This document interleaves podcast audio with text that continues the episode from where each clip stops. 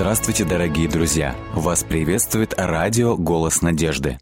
Таинственные истории на радио «Голос надежды».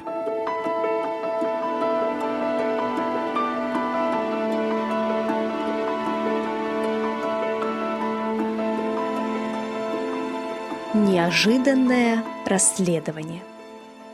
Я выпятила нижнюю губу и сдунула в сторону закрывающую лицо прядь светлых волос. «Не знала, что этот курс по журналистике будет отнимать у меня так много времени», – пожаловалась я своей лучшей подруге. Рита вытащила учебник испанского языка из своего шкафчика и заперла дверцу на ключ. «Ну тебе осталось ходить на него еще только одну четверть», – сказала она, пытаясь утешить меня. Краем глаза я видела ладонь мистера Бинема на дверной ручке. Это он отворил дверь конференц-зала, чтобы выглянуть в коридор и проверить, где я затерялась. «Упс, надо идти», — сказала я. «Мы должны сдать сегодня все свои опубликованные статьи, начиная с первой четверти». «Увидимся после занятий», — сказала Рита с улыбкой и пошла дальше по коридору. Последний звонок уже прозвенел, когда я проскользнула на свое место за круглым столом в зале, где проходили занятия. «Ты почти успела», — прошептал Дел.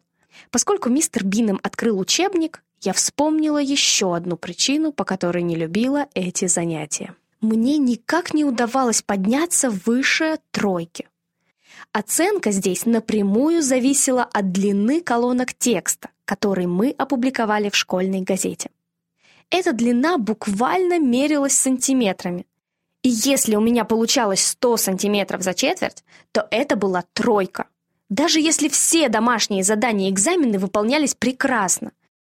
Почему бы тебе не представить, что ты иностранный журналист и не начать наступательную политику? Однажды предложила Рита. Что ты имеешь в виду? Спросила я. Ну, поговори с редактором школьной газеты, спроси ее, какие темы ей нравятся, а может быть, внеси некоторые предложения.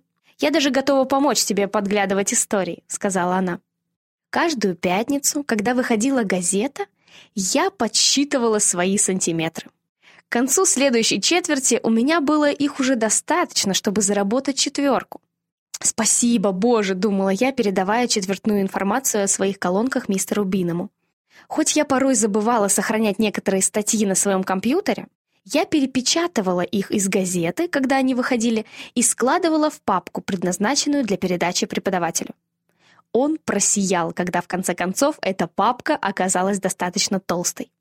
«Что ж, похоже, ты уже не позволяешь своей застенчивости мешать тебе продвигаться вперед», — сказал он мне. «Молодец!»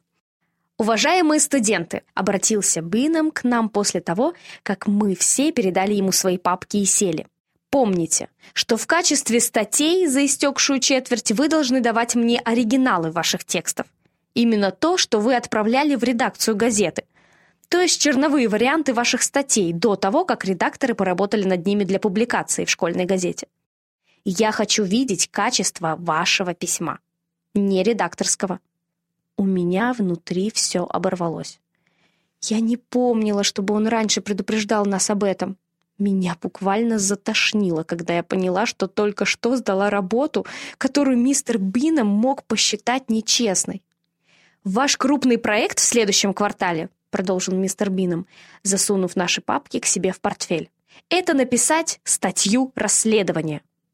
Я не слышала многого другого из того, что он сказал. Меня слишком поглощала мысль о том, должна ли я сказать ему, что некоторые из историй, собранных в папке, не были моими оригиналами. Такой поступок, наверное, был бы самым честным. Но минуточку. Я просто сделала ошибку, не так ли? Что мне теперь делать, Боже? Я молча молилась. После занятий в тот день я все же оказалась у стола мистера Бинома. Тот факт, что он смотрел на меня с гордостью, только сделал мою задачу более трудной. Дрожащим голосом, глотая слезы, я сказала. «Мистер Бином, некоторые из этих копий, которые я подала в своей папке, не были моими оригинальными статьями, я забыла сохранить их. У меня перехватило горло. Широкая улыбка исчезла с лица мистера Бинома, когда он задумался на мгновение. «Эх, жаль это слышать. Спасибо, что рассказала мне». Он открыл портфель и вытащил папку. Я показала ему, какие из статей скопировала из школьной газеты.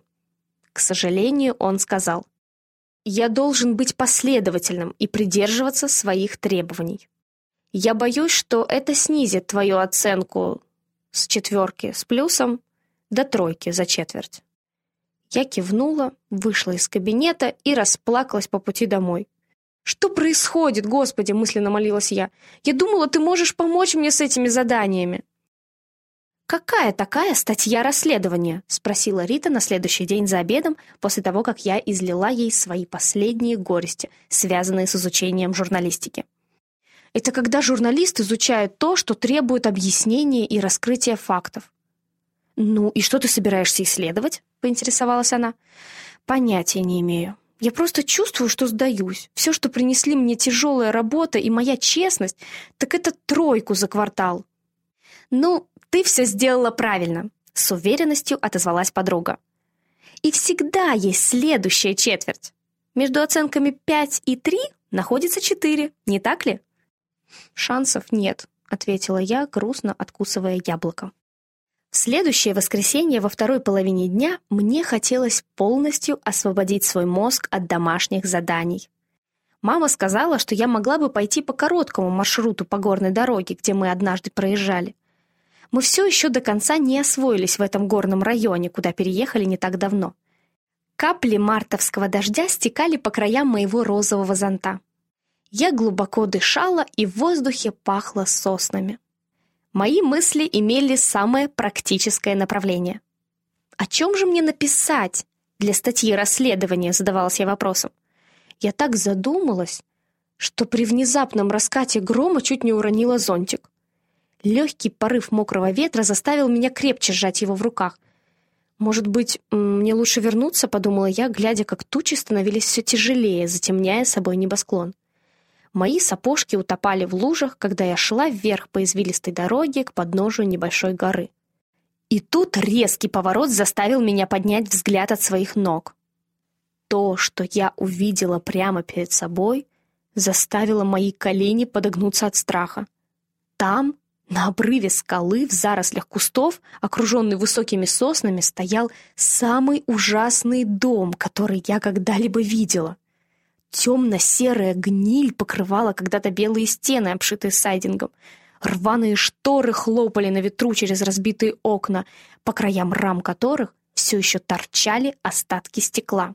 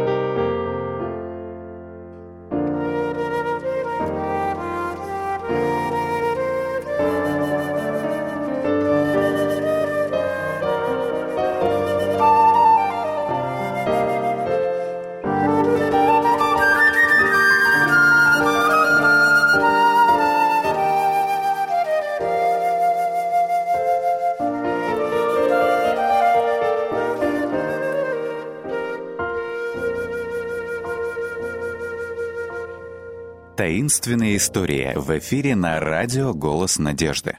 Я огляделась и поняла, что была здесь одна. Ни одно транспортное средство не проходило по этому маршруту. Было слышно лишь завывание ветра через мансардные окна дома. «Ну, ты же молилась о предмете для проекта расследования», — мелькнула у меня мысль. Я хотела побежать обратно вниз по дороге, но ноги словно приросли к разбитому асфальту на извилистой тропе. И как же мне исследовать дом, который похож на логово призраков? Тем не менее, весь облик этого сооружения безмолвно кричал о том, что расследовать его историю просто необходимо. «Боже, пожалуйста, не дай мне наделать глупостей», — шептала я. «Стоит ли войти туда? И или не надо?» Я сделала глубокий вдох и перепрыгнула через канаву, оказавшись в нижней части совершенно растрескавшейся бетонной лестницы. Приблизившись к дому примерно еще на 4 фута, я снова взглянула вверх на двухэтажное здание, что теперь еще больше нависало надо мной. В горле у меня пересохло, когда пришла мысль. Надеюсь, никто не смотрит на меня оттуда, изнутри дома. Осторожно, чтобы не упасть на скользкой, поросшей зеленым мхом лестнице, я поднялась по крутым бетонным ступеням. Наконец, передо мной оказалась дверь. Я тихо закрыла зонтик и постучала. Все, что послышалось в ответ через практически разломленное окно, было эхо моего робкого стука. Я откашлялась и позвала. «Кто-нибудь есть дома?» Только дождь, капающий с карниза над головой, ответил мне. Я осторожно повернула ручку двери. Дверь скрипнула, открываясь. Потом что-то снова скрипнуло уже внутри дома. Да-да, звук повторился. Когда я услышала его, то совсем потерялась. Забыв закрыв зонтик, чтобы защититься от легкого дождя, я бросилась за угол здания. Мне чудом удалось не растянуться на скользких замшелых ступенях. Сбежав с крыльца, я прыгнула через канаву и, едва касаясь земли, устремилась прочь.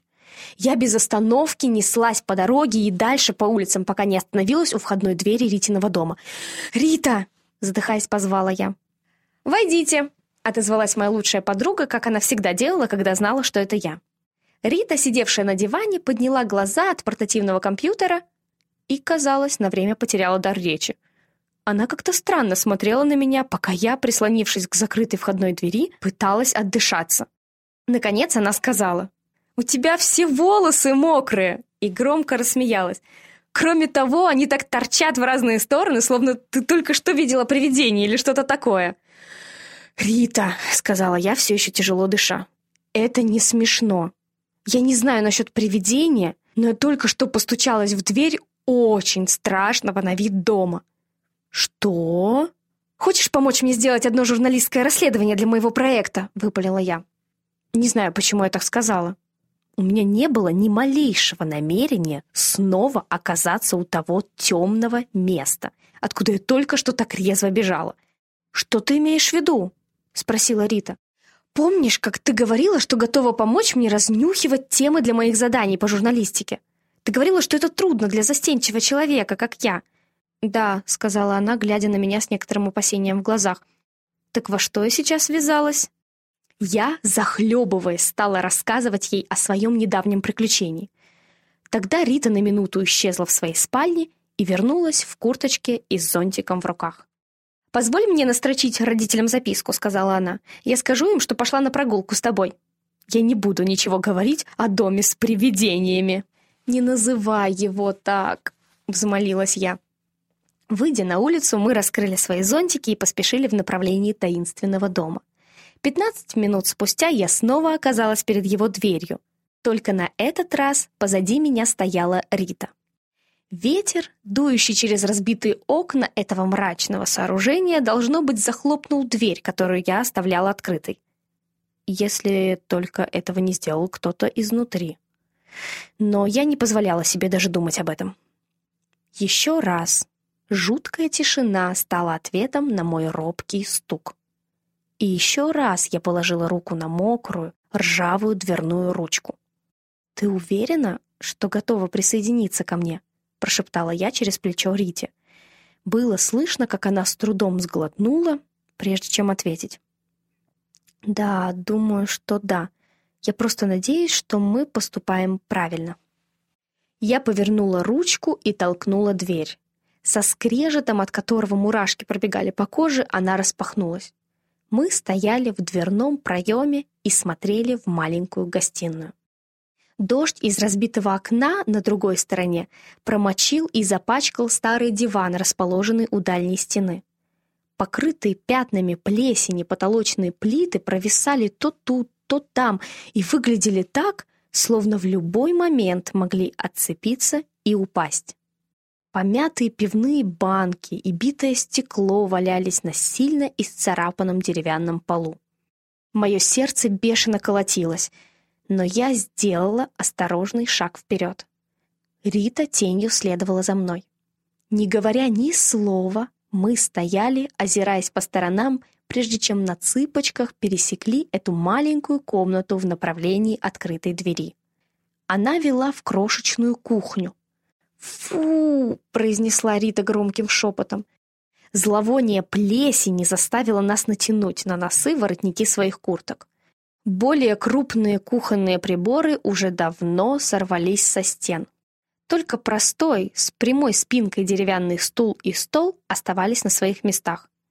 Изъеденные молью марлевые занавески вздымались в пустых оконных проемах, терзаемые порывами ветра, врывавшегося внутрь через еще одно разбитое окно. Вдруг непонятный звук заставил нас похолодеть. «Что это было?» — выдавила я в полголоса. «Я не знаю», — прошептала Рита, быстро оглядываясь через плечо. «О, смотри!» — начала я более уверенным голосом. «Шш!» — предупредила Рита.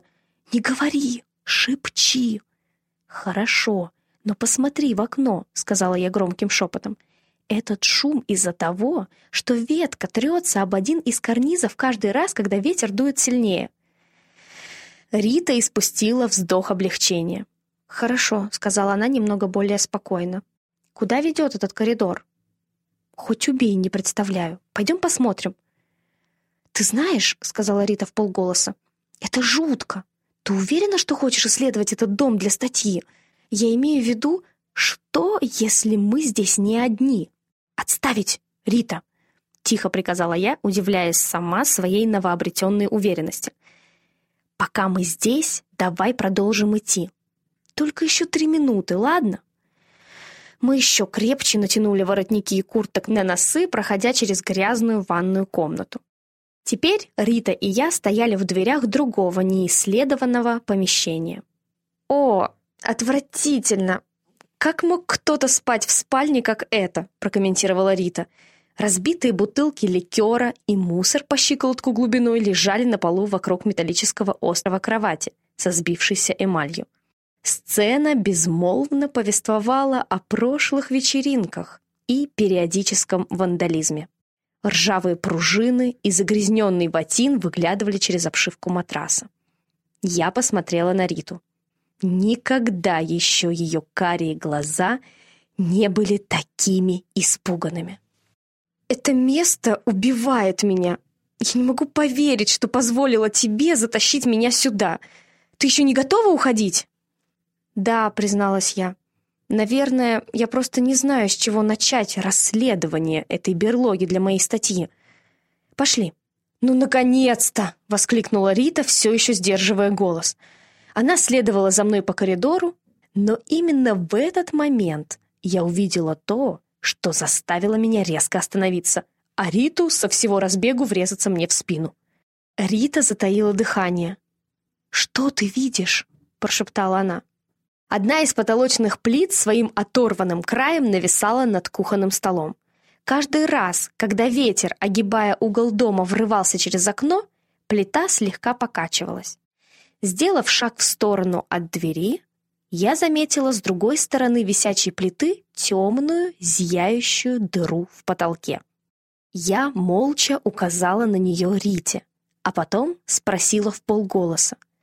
«Хочешь посмотреть, что на чердаке?» «Ты шутишь?» «Конечно», — сказала она, закатывая глаза. «Я начинаю думать, что в этом месте где-то все же есть история», — настаивала я. «Просто надо найти ее». «И ты считаешь, что сможешь найти ее на чердаке?» «Давай пойдем отсюда. Пожалуйста».